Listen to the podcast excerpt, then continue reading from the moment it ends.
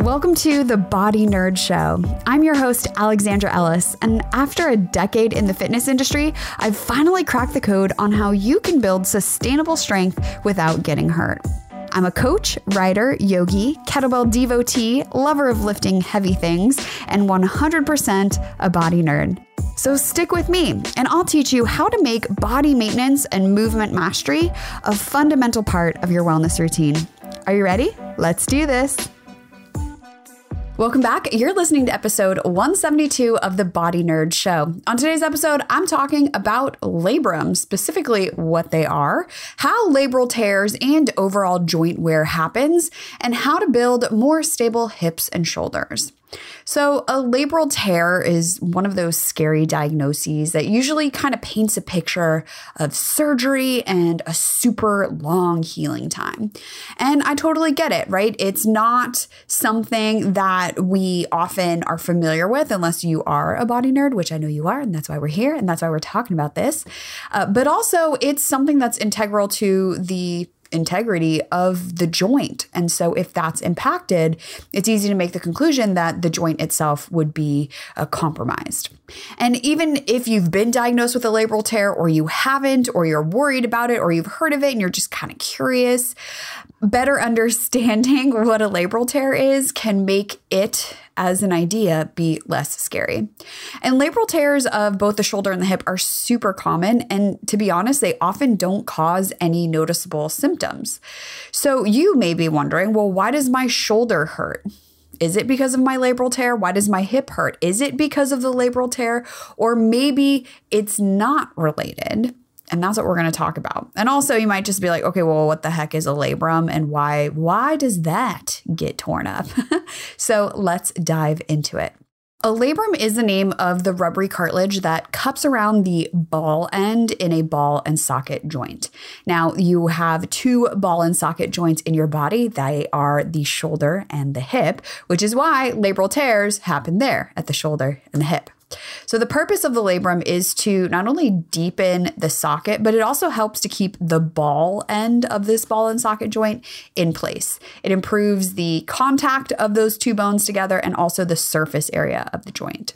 So remember, in a joint, it's where two bones meet, and bone is a hard surface. And so your body uses cartilage to help cushion that surface. Um, you know, think of your knees, they also have cartilage.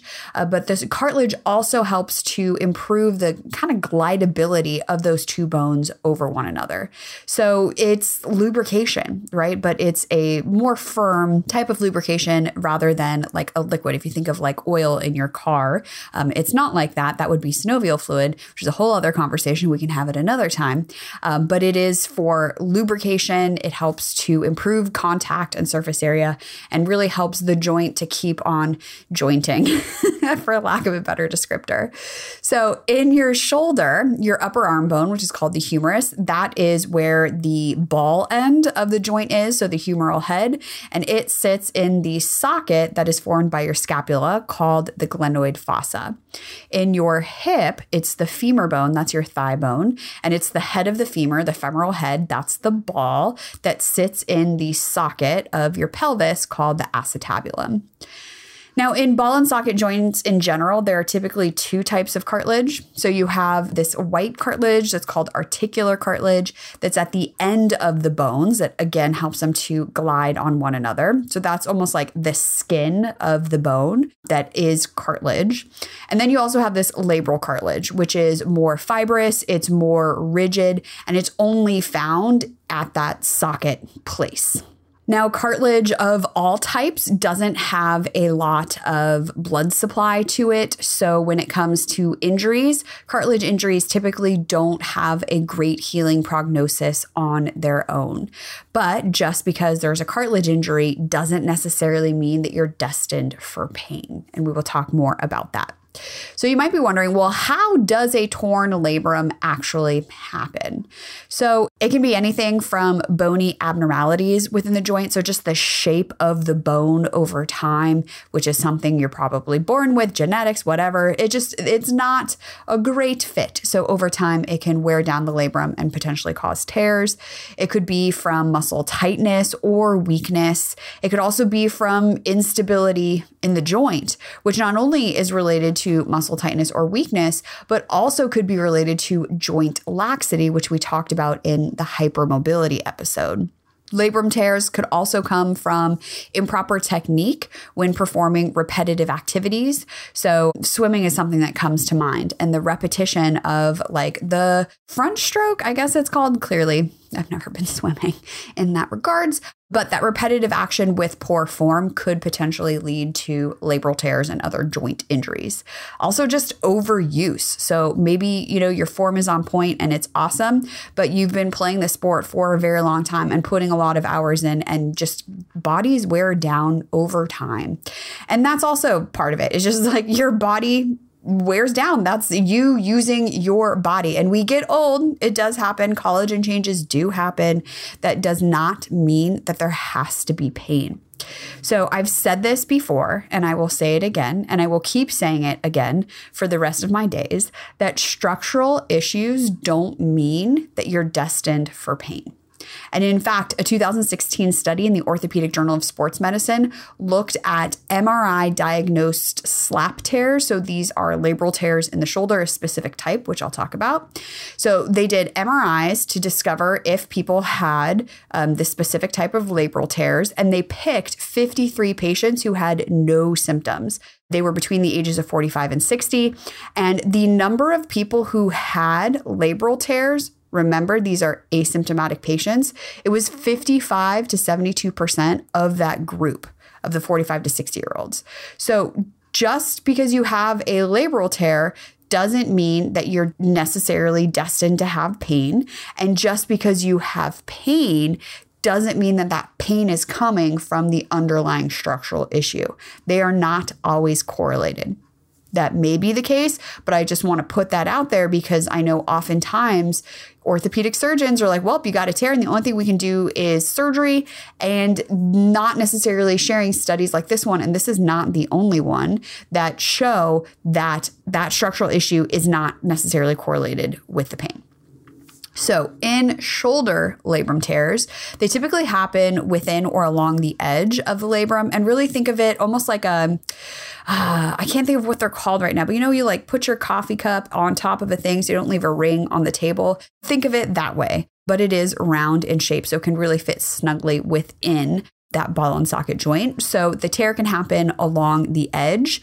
Um, fraying is something that you may have heard of or seen, very common with age, uh, just from wear and tear. Or there could be a larger tear with maybe almost like a, a catch in it. And so a portion of the labrum can like catch within the joint, which can cause clicking. Now, that's not to say that all clicking is a labrum tear, just sometimes that may be the case.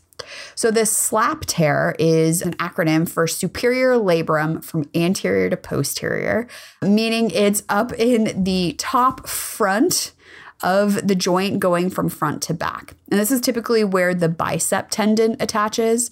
The bicep tendon not only attaches to the head of the humerus, but some of that connective tissue connects it into the labrum as well.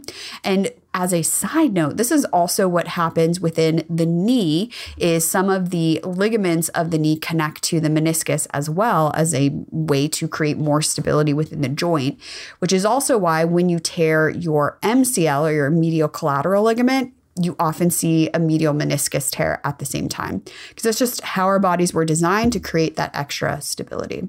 So, because of that blending of the bicep tendon up at the top of the labrum within the shoulder, um, again, if there's an injury, if there's overuse, misuse, what have you, and the bicep is also injured, it can take the labrum along down its deep slope. but they're connected, literally, figuratively, structurally, they're connected. Now, you can also have like a total tear of a labrum off the bone. Now, this is generally in the cases of a dislocation or a subluxation, which is when the joint dislocates and then goes back to where it was. So obviously this would be, you know, a trauma case and super bad. I mean, just say it lightly. We learned about these when I was working as an athletic trainer at university, and subluxations and dislocations can cut off blood supply to the limb. They're like not something to be messed around with. So they are definitely not one of those like, let's wait and see what happens, like 911 emergency room ASAP. So the treatment for labral tears within the hip is typically surgery, but it's not always needed depending on the severity. Because remember, surgery doesn't happen in a vacuum. That surgeon is going to have to cut through your skin and connective tissue down through the muscle to get to the bone. There's going to be a lot of scar tissue, compensation, recovery time that's also going to impact how the joint works overall. That being said, if there is a tear and it's really impacting your quality of life, then absolutely, surgery may be your best bet. With those slap tears, typically they're trimmed or reattached, you know, sewn back together. But again, cartilage doesn't have a ton of blood supply, so its capacity to heal is not the same as a muscle, um, or honestly, even a bone. Sometimes you might hear that breaking a bone is better than spraining an ankle because ligaments, soft tissues are never quite the same, whereas when bone regrows, it's just bone. So remember that structural issues and pain aren't always directly correlated. So surgical interventions don't always resolve pain. And you can ask people, just start to ask around, did surgery help your pain? And probably just as many people who say yes, there will also be a handful of people who continue to have pain even after surgery. Because again, that underlying structural thing wasn't the only cause of pain. And again, I'm not saying that surgery is your only option or that surgery isn't going to work. Just laying out how labral tears work so you can ask these questions of your healthcare providers and really come to an informed decision that's right for you. The number one question I get within the comments and my DMs and my emails is I have this issue. What should I do for it? And I get when you've tried icing and you've tried stretching and they're not really working, you probably are looking for a simple program that you can do on your own that actually works. And that's exactly why I put together the Mobility Mastery Toolkit. The toolkit includes 30 days of exercises so you know exactly what to do to improve the mobility of your hips, your lower back, your feet, your neck, and your shoulders.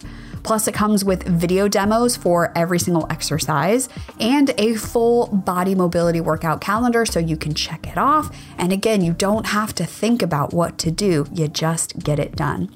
And with all of those resources, you're just 15 minutes a day from feeling stronger and more flexible. As a Body Nerd Show listener, you can save 50% off when you use the code MASTERY at mobilitytoolkit.co. That's right, use the code MASTERY, M A S T E R Y, at mobilitytoolkit.co. And then keep me posted how it goes. Within the hip, again, similar, you can have fraying and small tears from gradual wear of the hip labrum. You can have separation where the labrum actually like comes away from the socket, which again would be something like a trauma situation, a serious injury. And treatment here as well rest, medication, injections, things like anti inflammatories, physical therapy can be helpful, and of course, surgery to remove any frayed sections, sew up any tears, or even replacing the labrum altogether together. Uh, sometimes, even within the hips, they'll go in and actually like reshape the bones if hip impingement is a common problem and that bony shape isn't really congruent. So they'll just like shave bone down. Like, no, no big deal with that one, which is like orthopedic surgery is awesome and it does wonderful things and it's very important but there's also times where you're like wow this is really like like a carpenter is essentially what they're doing in there but you know what else helps unstable joints is building your strength and improving your proprioception, improving your body awareness. So within the hips, that looks like doing things like squatting, doing things like hip hinging, which, by the way, are two of three movements, foundational movements that we focus on inside of Movement Mavens and within the work I do with clients. And just working on keeping stability through the hips as you're moving Whether you're doing curtsy squats or playing around with bands, there's so many ways to build up hip stability that start with using your hips. And then stability is also important. So, this is where the balance aspect comes into place. And I hear from so many people that they want to work on balance, that balance is something they really want to improve. And the best way to do that is to continue to practice. So much of our strength and stability is about the skill of it rather than just having this like inherent skill. Like you aren't just like, oh, I'm just a strong person. Um, a strong person is strong because they practice at it. A gymnast has great balance because they practice at it. And I don't need to be able to walk on a balance beam. Like, this is not my cup of tea. But working on things like a single leg deadlift helped me to build up that single leg, hip, knee, ankle strength and stability so that my balance is better. And when you have better balance, you can walk with more confidence, right? You're not worried about tripping over things because you're like, oh, I could catch myself. I have the quickness, the strength to catch myself. So think of the bigger picture too of what stability and balance are actually about. You know, I've worked with clients before those parking ties in parking lots, you know, tripped over those. I've tripped over them myself, and having good balance could be the difference between absolutely eating it and catching yourself and not having a problem with it. For shoulders, we want to work on the basic movements of pushing better in better form with good strength pulling and hanging. So pushing of course, you know, push-ups are one way to do it. There's a million different ways to break down the push-up and work on the elements of pushing that are not push-ups, like pressing overhead, bench pressing, things like that. Pulling, of course, we have rows, pulling on ropes, pulling on bars, and pulling yourself up, which is just, I want to say it's my arch nemesis one day. One day. But I'll be fully honest with you. The reason why I can't do pull ups is because I don't practice pull ups. And it's just as simple as that. if I practice more pull ups, I could do more pull ups. But I also am like, nah, Nah. Uh, so that's where hanging comes into play because hanging is great to build joint stability from fingertips all the way up into your neck. So while I'm not able to do pull ups, I still hang from the pull up bar in my house to just ensure that the joint has good integrity. So for those of you who have shoulders that do click or pop or just feel unstable, hanging, maybe not from a bar overhead, maybe just hanging from your doorway, maybe a good place to start and just statically hanging out there for time as you build up strength. And if taking your arms overhead isn't an option for whatever reason, then something like a suitcase carry or a farmer's carry where you hold the weight down by your side may be a better option. But all of this is to say there are many, many, many things that you can do to improve hip and shoulder stability. All of them kind of lead you back to building strength and flexibility in better positions. And that, while it doesn't sound as flashy as like muscle confusion, that honestly is the key to healthy joints and a body that moves well and really feels good overall. I'll also link into the show notes for a video on my YouTube that's a variation of the bird dog exercise. So if you've ever done physical therapy and they have you on hands and knees and then you reach one arm and the opposite leg, I have a variation of that for you that'll be a little bit more challenging if you're looking for some extra fun. But if you're feeling a little bit overwhelmed, if you're like, well, I do have a labrum tear, or I just want to ensure that my joints are as healthy as can be, focus on the basics. So, the way I see it, there are three foundational movements that when you master them, you can do anything you want. That all movement is really variations on the theme of the squat, the hip hinge, and the overhead reach. And like I mentioned, these are covered along with push ups too, not only inside the Mobility Mastery Toolkit, but also within the work I do with clients. So, if you're like, yes, yes, yes, how do I do this? Where do I start? The Mobility Mastery Toolkit is a great place to start. So, I want to hear from you. Do you have any of your own stories with labral tears or questions about labral tears or just like, what the heck is a labral tear? Hit me up. You can find me on Instagram. I'm at Holla Formala. You can find me on TikTok at AE Wellness. You can call the Body Nerd hotline at 818 396 6501. I pinky, pinky promise you, I will not answer the phone. I'm a millennial. I don't answer the phone. But you can leave your question in a voicemail and I will answer it on a future episode.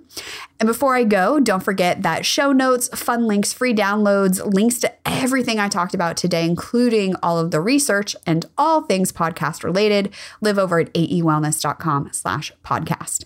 And thank you for subscribing and leaving reviews and sharing this episode with maybe somebody in your life who has a labral tear or is concerned about shoulder stability, hip stability, whatever that really allows me to get to episode 172, honestly, is people like you. So thank you for being here. Thank you for listening. Thank you for sharing. You're the real MVP, and I appreciate you. And that's 100% genuine.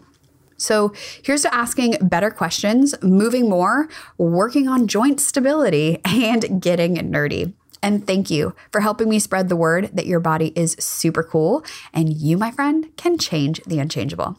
I'll talk to you next week. Pain stops you in your tracks, and bodywork is one of the fastest and most effective ways to deal with it. I've put together a free PDF with the six places you need to roll right now for quick relief. Plus, the reason why what you've tried so far has only given you a temporary fix. So, whether it's back pain, plantar fasciitis, neck tension, shoulder pain, or tight hips, I've got you covered. And when you download it now, I'll also send you some video demos to get you started even faster head on over to aewellness.com slash bodywork, that's B-O-D-Y-W-O-R-K, to get started today.